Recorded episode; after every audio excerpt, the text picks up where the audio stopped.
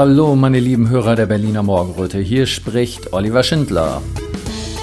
Und zwar mit Tom Lausen und Frau Thalacker. Tom ist ein gnadenloser Statistiker, der mit seinem Wissen und seinen bis in die letzten Nervenenden des Narrativs hineinreichenden Forschungen das RKI und das Paul-Ehrlich-Institut vor sich hertreibt. Frauke ist Opernsängerin sowie Coach und Mentaltrainerin für Führungskräfte. Nach unserem Gespräch über die Veranstaltung Kunst und Wissenschaft Hand in Hand, das ich vor einigen Tagen veröffentlichte, wollte ich eigentlich schon die Aufnahme stoppen. An dieser Stelle legte Tom jedoch erst richtig los. Ich drückte also nicht auf Stopp, sondern nutzte das Material lieber für eine weitere Sendung. Wir sprachen über selbstgemachte Impfpässe, manipulierte Statistiken durch gekaufte Wissenschaft, Duckmäusertum, aber auch Hoffnung. Tom ist sicher, dass das Kartenhaus einstürzen wird. Viel Spaß beim Zuhören.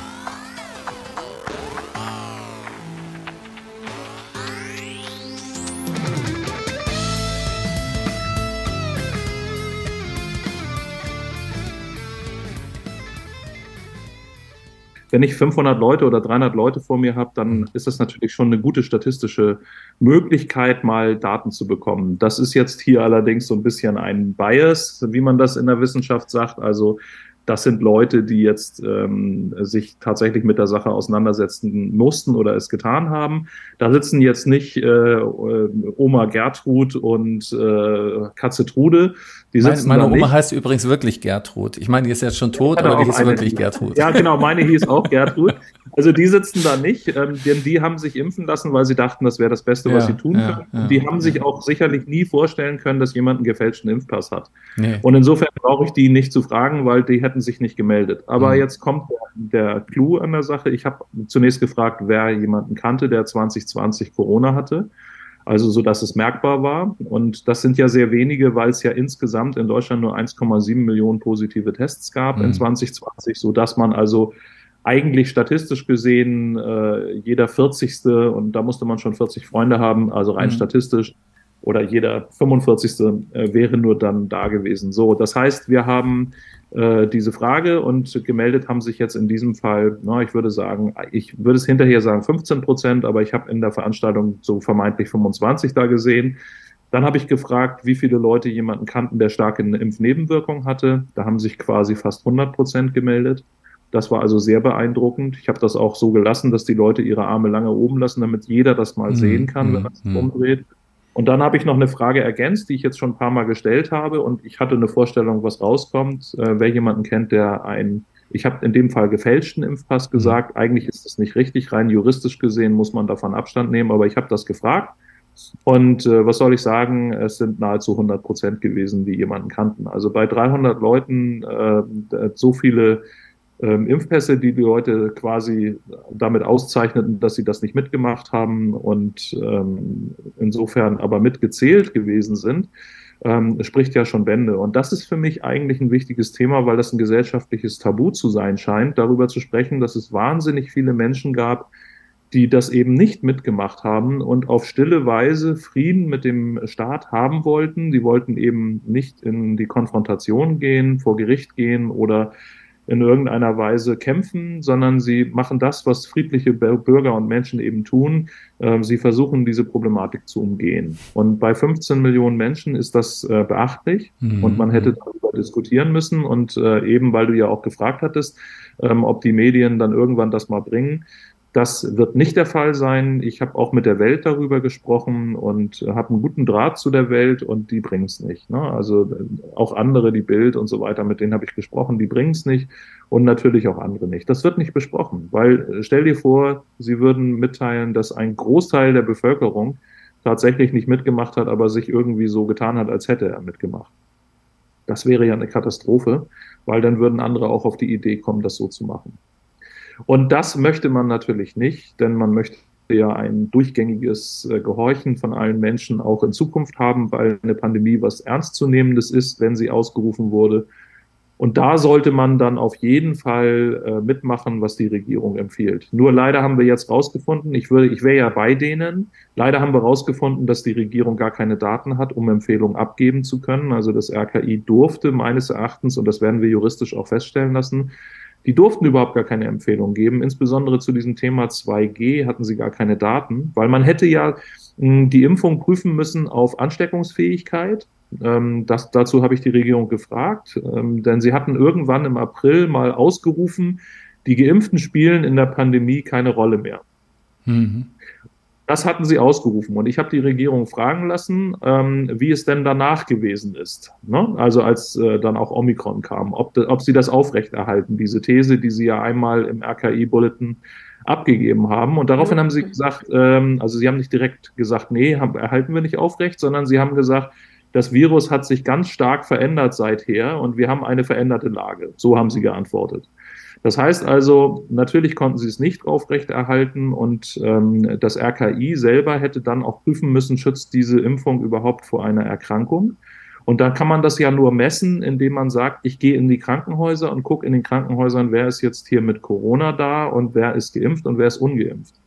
Rein von den Verpflichtungen, ja, also gesetzliche Bindung wären alle Krankenhäuser verpflichtet gewesen, jeden Patienten, der mit einem positiven Test dort liegt, ähm, zu melden. Das ist eine sogenannte Meldeverpflichtung, die im Infektionsschutzgesetz klar geregelt sind. Und das ist die Datenbasis, auf der das RKI dann Empfehlungen macht. Und Sie müssen auch den Impfstatus melden. Und jetzt gebe ich dir mal die Zahlen, wie viel tatsächlich gemeldet worden ist. Also man weiß ja, dass in jedem Restaurant die Impfstatusangaben äh, freiwillig und sofort und ohne Zögern und jeder wusste, ob er geimpft war. Äh, Im Krankenhaus waren es zwischen, äh, zwischen 60 und 96 Prozent, die es nicht wussten. Äh, in Sachsen war es besonders schlimm, da waren es 96 Prozent in den Krankenhäusern, deren Impfstatus nicht erhoben und weitergegeben wurde ans RKI. Damit ist natürlich die freie Auswahl fürs RKI gegeben gewesen, zu sagen, die, die im Krankenhaus, die uns gemeldet wurden mit Impfstatus, die sind aber im Vergleich zu den Ungeimpften, ähm, sind die viel besser dran und deswegen können wir sagen, dass die Geimpften besser dastehen als die Ungeimpften. Man hat aber in Sachsen beispielsweise 96 Prozent der Krankenhauspatienten gehabt, die eben Corona hatten, aber deren Impfstatus nicht bekannt war. Und wir wissen natürlich, das ist jetzt so eine Hintergrundinformation aus den Krankenhäusern in der Notaufnahme, dass teilweise, wenn die Leute massenhaft geimpft ins, in die Krankenhäuser mit Corona kamen, dass man gesagt hat, bitte ankreuzen unbekannt, Impfstatus unbekannt. Und das hätte eigentlich dazu führen müssen, wenn die das nicht sofort innerhalb 24 Stunden, wie das Gesetz es vorsieht, liefern und nicht unverzüglich nachliefern, dass sie bis zu 25.000 Euro je Fall nachentrichten müssen als äh, Bußgeld. Und das ist auch im Gesetz festgelegt. Und wir haben die Landesregierung gefragt, ist denn das gemacht worden? Und dann steht da, nein, es wurde nicht ein einziges Bußgeldverfahren in Sachsen, in Sachsen-Anhalt, in Thüringen, in Brandenburg. Das sind die, die ich verbindlich habe und natürlich auch in den anderen überhaupt angestellt, sodass also die Krankenhäuser quasi Beihelfer gewesen sind, äh, in dieser Pandemie die Datenklarheit zu verschleiern und ganz klar zugunsten der äh, Geimpften eine Situation auszurufen, die es so nie gegeben hat. Und das RKI hat sich mit diesen Daten dann auf Empfehlung berufen und das Ergebnis ist dann, dass äh, alle gedacht haben, geimpft sei besser als ungeimpft und jetzt im Nachhinein kommt das Gegenteil raus und sie versuchen noch mühselig ihre Position zu halten damit haben wir es zu tun. Und das ist für mich äh, Wasser in den Wein gießen, weil man könnte ja auch sagen, es ist alles so schön gelaufen, wie der RBB es gesagt hat. Also, dass die Impfung Millionen Menschenleben gerettet haben soll, ist ähm, schlichtweg ein statistischer äh, Weg gewesen, der einfach bestimmte Ergebnisse nicht mit einbezieht. Dann kann man das beweisen. Aber Statistik, ganz ehrlich, das ist ja mein Thema da kann ich nur sagen, da kann man alles mit beweisen oder auch das Gegenteil. Also das spielt eigentlich gar keine Rolle.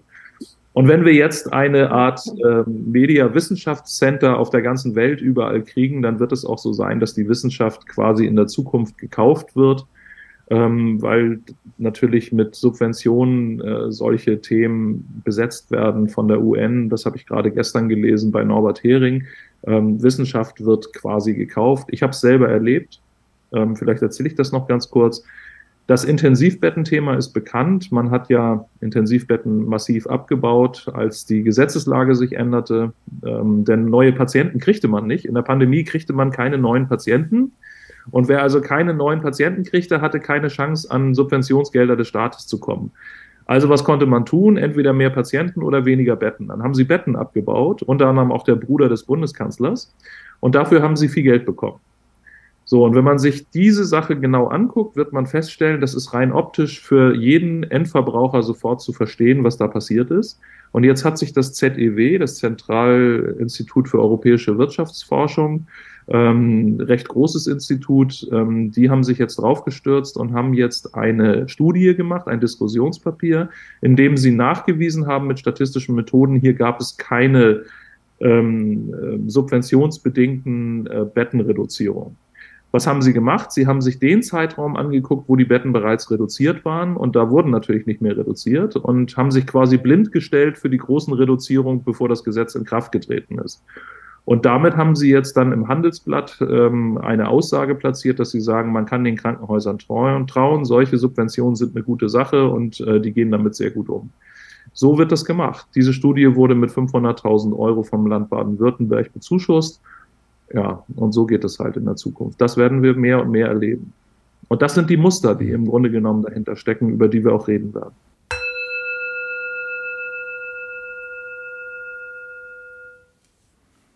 Liebe Hinhörer, sicher ist euch bewusst, dass freie Medien wie zum Beispiel Radio Berliner Morgenröte nicht von der GEZ profitieren und ganz auf eure wohlmeinenden Spenden angewiesen sind.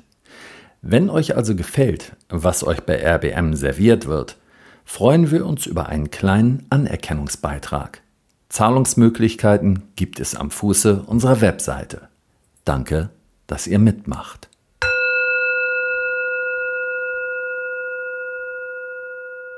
dass die Pfizer-Mitarbeiterin vor dem EU-Parlament, als Rob Rose sie danach gefragt hat, äh, zugegeben hat, dass die Stoffe, ähm, die Impfstoffe gar nicht auf Ansteckung und Übertragung überhaupt äh, getestet worden sind. Genau. Ich meine, das, ähm, da, das RKI. ist doch 2G schon, schon wieder widersinnig. Also. Richtig, genau. Aber das, das RKI hat ja im Grunde genommen in allererster Linie die Aufgabe, aus den äh, durch das Gesetz verordneten Meldedaten, von denen ich gerade gesprochen habe, aus diesen Meldedaten Empfehlungen zu generieren. Das heißt, das ist ihre ureigenste Aufgabe. Diese Empfehlungen wie 2G und so weiter, die entstehen ja bei denen. Und wenn sie diese Daten nicht haben, oder wenn Sie diese Daten haben, dürfen Sie testweise andere Studien aus anderen Ländern zu Hilfe nehmen oder eigene Studien äh, anschieben. Das haben Sie natürlich nicht gemacht.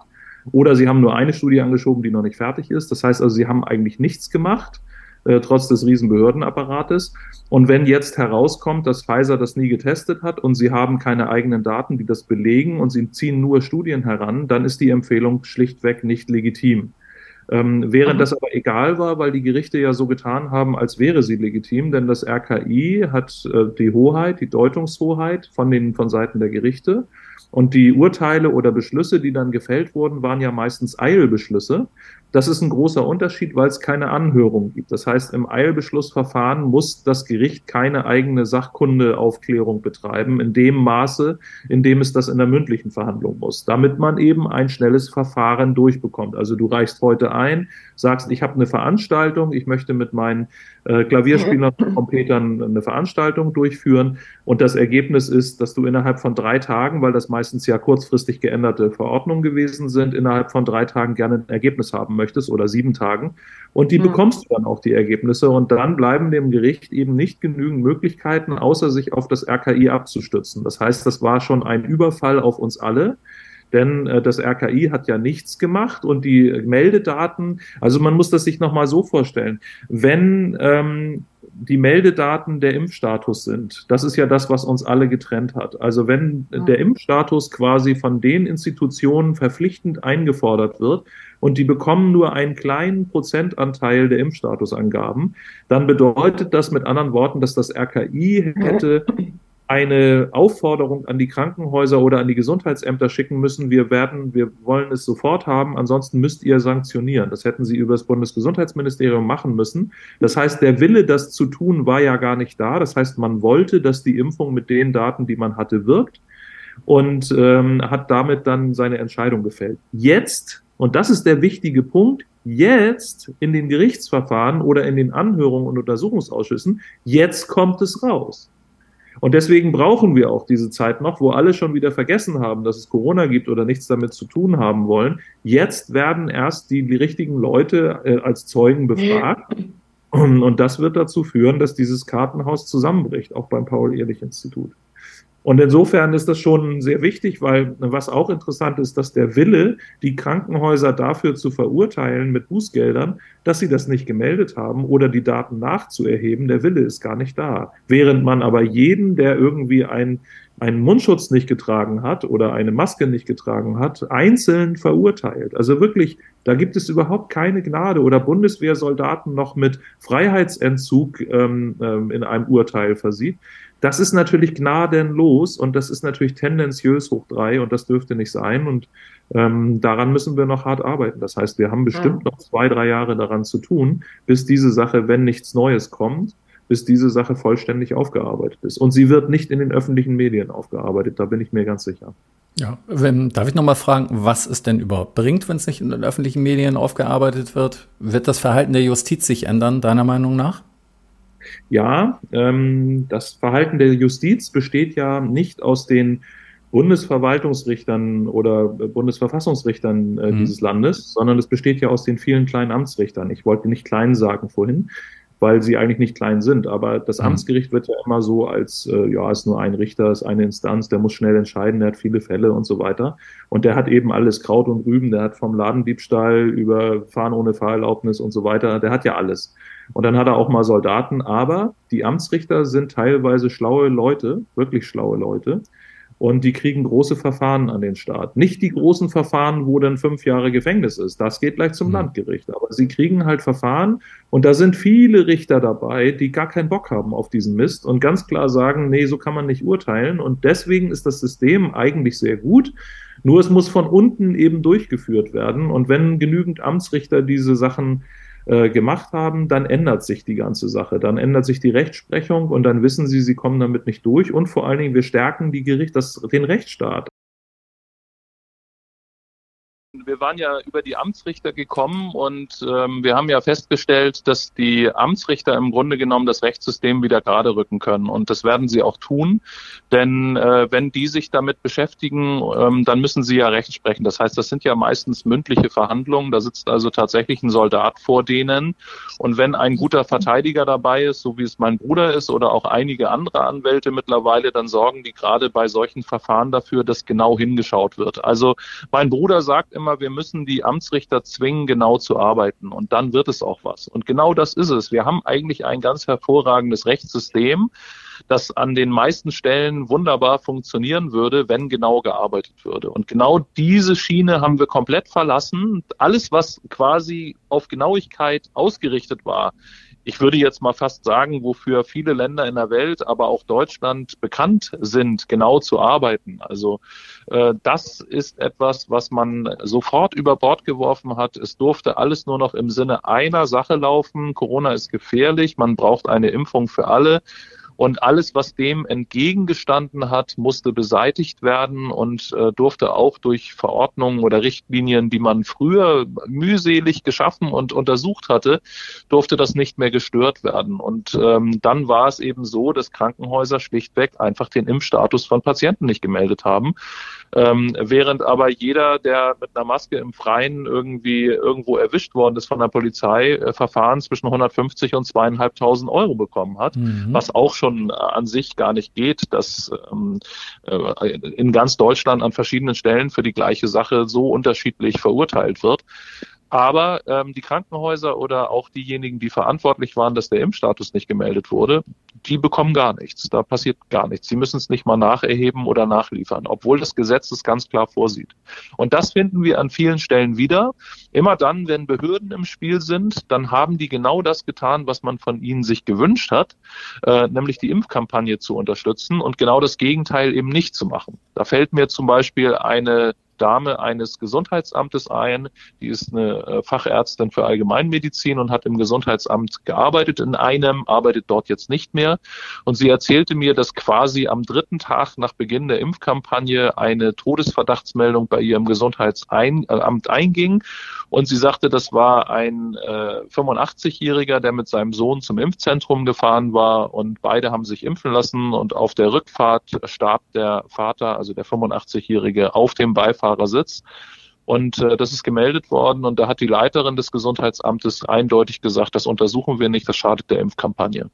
Und dieses Verhalten sehen wir eben überall. Und äh, wenn wir dieses Verhalten haben, dann haben wir ein großes Problem in unserer Gesellschaft, weil dann der äh, Amtsschimmel im Grunde genommen etwas deckt, ähm, was nicht zu decken gewesen wäre, was man hätte sauber durchbearbeiten müssen. Und das ist das, was wir alle erlebt haben. Also ich versuche mich da noch mal so ein bisschen hineinzuversetzen in die Leute.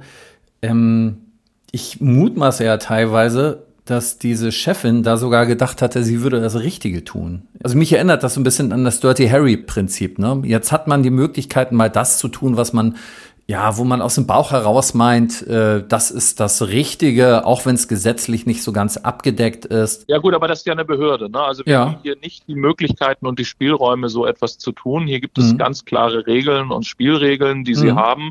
Es ist ja auch nicht so, dass es nur dieser eine Fall war, sondern gerade in Niedersachsen gab es ja einen Erlass. Da hat das Sozialministerium irgendwie auch ein wenig Panik gehabt. Die haben also schon Anfang Februar 2021 sozusagen einen Erlass an alle Gesundheitsämter herausgegeben und Amtsärzte und haben gesagt, wenn innerhalb 14 Tagen nach der Impfung jemand stirbt, dann müsst ihr den obduzieren. Das ist ein richtiger Erlass. Ja. Der war geheim, der war geheim, der ist jetzt geleakt, dadurch, dass äh, ich das gefunden habe, ähm, dass der aufgehoben wurde. Und dann habe ich angefragt, dann haben die mir das mündlich bestätigt. Und dann war es nur möglich über die Landtagsfraktion, weil die SPD und die CDU wollten da nicht nachhaken. Dann habe ich die AfD gefragt und die AfD hat diesen Erlass überhaupt erst über die, ähm, über die Landtagsfraktion in Niedersachsen herausgeholt. Das heißt, ich ich habe dadurch die Information bekommen, dass alle Gesundheitsämter verpflichtet waren, diese Obduktion durchzuführen. Und ich habe dann fünf Gesundheitsämter testweise befragt und die haben alle keine einzige Obduktion gemacht. Äh, und es ist unwahrscheinlich, dass nicht rein statistisch gesehen, dass nicht Leute innerhalb von 14 Tagen gestorben sind. Mhm. Und insofern kann ich sagen, das ist ja kein Einzelverhalten, weil einer es meinte, dass er es richtig macht, sondern das ist ein Massenphänomen in unseren Behörden und in unseren gesamten, äh, ja, ich sag mal, diejenigen, die uns ja eigentlich als Schutzmauer dienen sollen, dass uns nichts Schlechtes widerfährt. Das sind ja die Gesundheitsbehörden, das sind ja das Paul-Ehrlich-Institut, das Robert-Koch-Institut, würde ich sagen, die stehen uns nicht so nahe. Aber das Paul-Ehrlich-Institut ist ja zuständig dafür, zu sorgen, dass eben die Gesundheit der Menschen, wenn Arzneimittel auf den Markt kommen, präzisest überwacht wird. Und da muss jede Meldung abgegeben werden. Die wünschen sich auch jede Meldung. Aber wenn die Ärzte eben auch nicht mitspielen und sagen, nee, nee, das kommt nicht von der Impfung, dann wird's halt nicht gemeldet. Und dann haben wir ein massives Untererfassungsproblem, also dass die ganzen Sachen nicht erfasst werden. Und dieses Phänomen hat dazu geführt, dass wir überhaupt, also wir haben ja schon gigantische Zahlen. Wir haben 3315 Todesverdachtsmeldungen, die beim Paul-Ehrlich-Institut eingegangen sind. Das ist ja eine gigantische Zahl. Das hat es vorher noch nie, also noch nie in der Geschichte gegeben, dass in Deutschland so viele Menschen vermeintlich an der Impfung gestorben sind. In Anführungszeichen 127 haben sie als als wahrscheinlich angestuft, an der Impfung gestorben zu sein. Die haben sie quasi dann eingeschlossen, aber die anderen haben sie gar nicht untersucht. Das ist das ist wirklich komplett irre. Und bei der Schweinegrippe waren es auch schon 28 Tote, ähm, aber es waren eben nur 28 Tote und nicht 3315 Tote. Und jetzt könnte man sagen, ja, also statistisch haben wir gar keinen Grund anzunehmen, dass es so ist. Aber Frau ähm, Keller-Stanislawski vom Paul-Ehrlich-Institut saß vom Untersuchungsausschuss und hat gesagt, wir mussten aus anderen Abteilungen Leute abziehen, damit die uns helfen, diese äh, ganzen Meldungen überhaupt zu verwalten. Also verwalten heißt, sie mussten den Namen überprüfen, sie mussten die Adresse überprüfen und diese Sachen dann verwaltungstechnisch in ihre Datenbank machen. Also nicht, dass die jetzt irgendwie überprüft hätten, ob das stimmen könnte. Das haben sie natürlich überhaupt nicht gemacht. Aber sie geben es vor und sie konnten es auch gar nicht. Und sie haben Abteilung für Myokarditis gebildet, also für Leute, die gemeldet haben, ich habe eine Myokarditis, das scheint ein Impfproblem zu sein sein oder von meiner Impfung zu kommen. Da haben die tausende Meldungen gekriegt und die sind nicht damit zurande gekommen. Das hat sie jetzt einfach mal so erzählt. Normalerweise würde ich von einem Behörden Beamten würde ich jetzt erwarten, dass der remonstriert und sagt, ich mache das hier 25 Jahre, so viel hat Frau Stanislawski in der Sicherheitsabteilung die Leitung gehabt. Ich mache das hier 25 Jahre und das habe ich noch nie erlebt. Diese Impfstoffe müssen erstmal vom Markt. Und äh, das hat sie aber nicht gemacht. Ganz seelenruhig hat sie nur dafür gesorgt, dass genug Leute da aus anderen Abteilungen kommen, die nicht ausgebildet sind für diese Fragestellung, muss man ja auch mal sagen. Ähm, denn ihre eigenen 13 Leute haben eben nicht gereicht. 13 Leute muss man sich mal vorstellen. Und in der Vergangenheit haben sie das nicht erlebt. Und da muss sie eigentlich remonstrieren und sagen, äh, Chef, das geht so nicht. Äh, ich kann jetzt hier nicht unausgebildetes Personal an solche Fragestellungen ranlassen. Aber es hat sie alles gemacht. Und das hat sie jetzt vom Untersuchungsausschuss gesagt. Und dann würde ich nicht sagen, dass alles äh, in Butter ist und dass man sagen kann, wie der RBB, äh, die, die Impfung ist wirksam und sicher und äh, wir haben ganz viele Millionen Menschenleben gerettet. Und das ist das, was wir eben auch bei den Behörden der öffentlich-rechtlichen sehen. Da ist es genau so. Die haben einfach den Willen, dass die Impfkampagne toll ist. Ich weiß nicht, ob das irgendwie eine neue Philosophie ist oder Ideologie oder so, aber das ist jedenfalls nicht der Fall.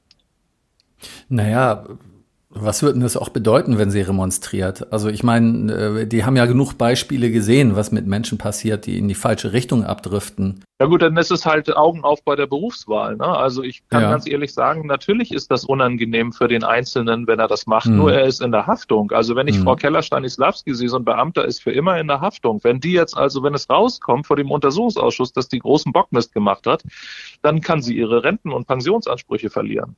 Das, ja. das, die, die ist davon nie befreit. Das heißt also, sie mhm. muss schon zum richtigen Zeitpunkt das Richtige tun. Und wenn ich in dieser Abteilung bin, Augen auf bei der Berufswahl, kann ich nur sagen, dann muss ich entweder mir selber den Beruf wieder wegnehmen. Ich lasse mich dann woanders hin versetzen, aber ich kann nicht so tun, als wäre nichts los und als würde ich quasi mitspielen, weil Herr Zichotek das so möchte. Tom, ich glaube, da kommt ein ganz bestimmter Charakterzug, äh, tritt da zutage. Also ich glaube, es gibt so etwas in Menschen, mag man es Heldengehen nennen oder in den richtigen Augenblick, aber wo man bereit ist, ähm, auch ja äh, um dafür das Richtige zu tun, denn auch zu leiden und Nachteile, äh, Nachteile hinzunehmen, starke Nachteile und das bequeme Leben, was bisher in gewissen Fahrwassern lief, hier mal anstrengend, da weniger anstrengend, aber immer eine gewisse Richtung hatte, das Leben, was man bisher kannte, hinter sich zu lassen und in Kauf zu nehmen, dass man äh, diffamiert und ausgegrenzt wird.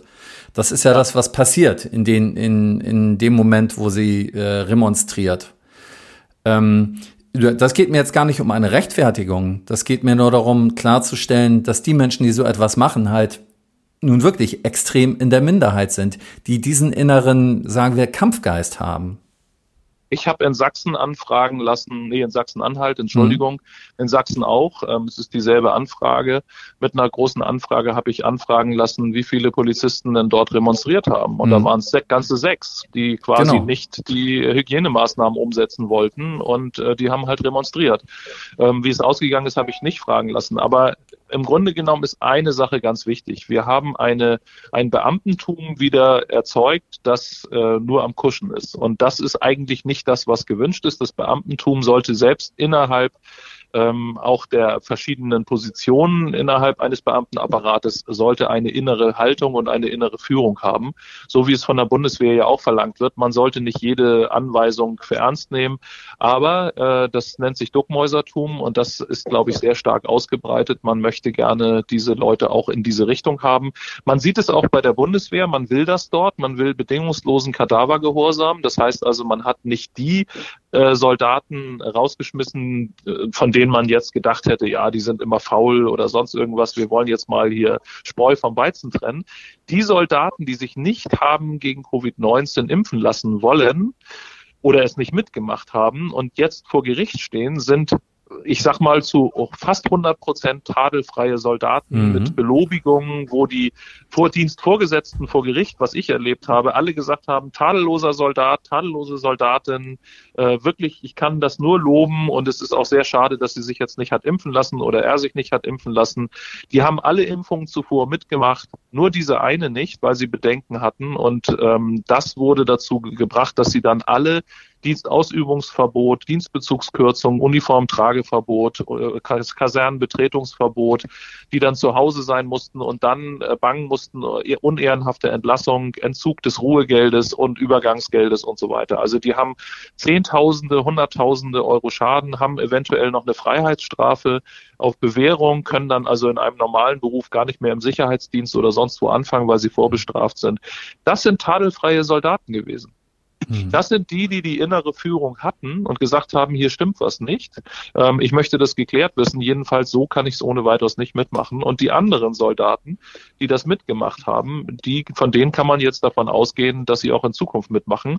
Nur, dass man davon auch ausgehen darf, dass da unheimlich viele bei sind, die sich einen Impfpass selber hergestellt haben. Und damit ähm, hat die Bundeswehr wahrscheinlich nicht gerechnet. Aber das ist halt leider auch in großem Umfang der Fall. Ist das okay, wenn ich Frauke dazu noch mal was frage? Ja, ja klar. Frauke, du bist doch Coach, du bist doch Motivator. Im Grunde die ganze Zeit, während Tom und ich eben drüber gesprochen haben, habe ich auch nebenbei gedacht, das ist doch eigentlich dein Thema, ähm, diese, äh, diese Sachen aus Menschen herauszukitzeln, diesen Mut. Wie siehst du das, was Tom eben gesagt hat? Ähm, ist das grundsätzlich so, dass halt die meisten Menschen ja, Feiglinge sind und auch in unserer Gesellschaft konform erzogen werden? Oder ist da noch mehr Potenzial drin? Also Potenzial wäre mit Sicherheit vorhanden, aber ich stimme dazu zu, dass viele eben aus Angst vor Unannehmlichkeiten äh, sich eher zurückhalten und versuchen, den Weg des geringsten Widerstandes zu gehen.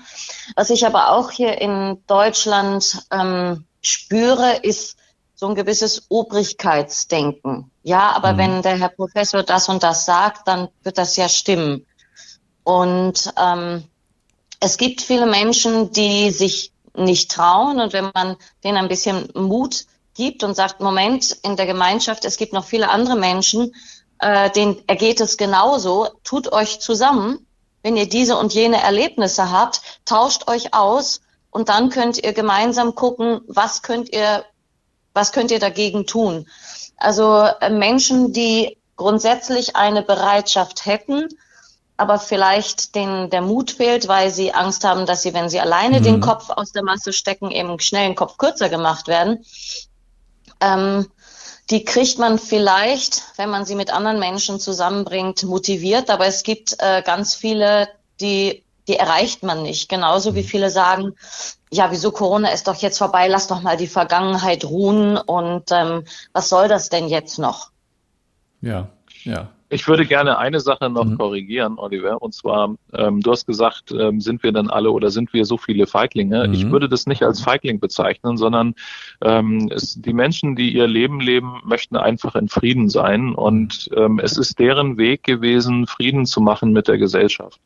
Und ähm, es ist eigentlich ähm, in gewisser Weise ist es natürlich lobenswert, dass nicht jeder auf die Barrikaden gegangen ist. Dann hätten wir hier nämlich eine schwerste, auch körperliche Auseinandersetzung wahrscheinlich gehabt, wenn alle diejenigen, die einen Impfpass eben sich geholt haben, die haben es ja auf eine friedliche Art und Weise mhm. gelöst. Mhm. Nicht, dass ich jetzt ähm, eine ähm, angebliche Straftat irgendwie hier billigen würde, aber sie haben es halt so gelöst und es war ja zu dem Zeitpunkt wohl auch nicht strafbar. Man hat es ja erst strafbar gemacht. Das heißt also, der Bundestag hat sich auch noch überlegt, dass diese Vorfälle mit den äh, selbst hergestellten Impfpässen ähm, noch mehr bestraft werden muss und haben neue Strafgesetze geschaffen. Also gerade Ende November 2021, wo man den Booster verkaufen wollte, hat man dann diese Sachen noch verschärft, also wirklich massiv. Und da kam ja auch erst die Duldungspflicht. Also nachdem man elf Monate die Bundeswehr oder eigentlich elf Monate plus äh, 2020 schlimmsten Pandemieviren ausgesetzt hatte, hat man dann gesagt, jetzt müssen sie sich aber, jetzt müssen sie sich aber impfen. Also alleine, das sind ja die absurdesten äh, Bemühungen, die eine Regierung ausstoßen kann, was ja auch Muster ist. Aber die Menschen waren aus meiner Sicht nicht feige, sondern sie haben ihren Weg mit dem Frieden auf diese Weise gefunden. Und äh, wer jetzt erwischt worden ist, das sind ja Zehntausende, die erwischt worden sind damit, weil sie irgendwo in der Apotheke oder sonst wo angehalten wurden und irgendjemand das nicht geglaubt hat. Oder Ärzte, die durchsucht worden sind und jetzt in Haft sitzen und all diese Dinge. Ähm, während aber die Krankenhäuser Krankenhäuser, die die Impfeffektivität quasi belegen hätten können, völlig straflos ausgehen.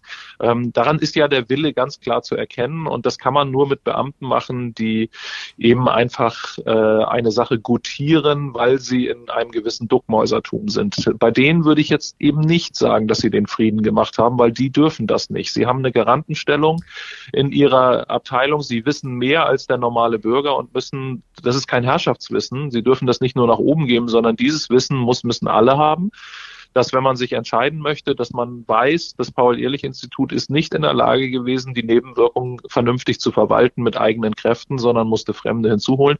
Das ist ja eine Grundlage. Wenn ich zum Impfen gehe, dann möchte ich ja wissen, ist das hier sicher oder äh, haben wir ein Institut, das sagt, äh, wir, wir haben hier gerade so viel, wir können es gar nicht überblicken, was hier alles kommt. Mhm. Na, also das sind für mich keine Feiglinge, die Leute, die das auf diese Weise entschieden haben. Das gehört ja auch ein gewisser Mut dazu, sowas in der Hand zu haben und dann damit irgendwo das vorzulegen und äh, immer in einer, in einer Panik erwischt zu werden. Das ist ja auch etwas. Ne? Du hast recht, es hat auch eine gewisse kriminelle Energie. Weiß ich gar nicht, ob es eine kriminelle Energie ist. Ähm, man möchte einfach nur Frieden haben mit ja. der Gesellschaft. Man möchte, wenn die Gesellschaft es möchte, dann macht man es halt mit. Mhm. Und nicht, dass man das, wie gesagt, als es ist tatsächlich ja später ein Straftatbestand geworden. Ne? Ja, ja. Also wenn man, aber äh, davor war es nicht und dann hat man, es war ja, ein Impfpass war ja bisher immer nur ein Erinnerungsdokument. Das heißt also, äh, wenn du dich in der Vergangenheit erinnerst, äh, dann gab es ja sogar mal die Aktion Deutschland sucht seinen Impfpass. Ja. Ähm, daran sieht man ja schon, dass es offensichtlich kein Ausweisdokument äh, gewesen ist und auch nicht als solches gedacht war. Das ist ein Erinnerungsdokument, welche Impfung hat man.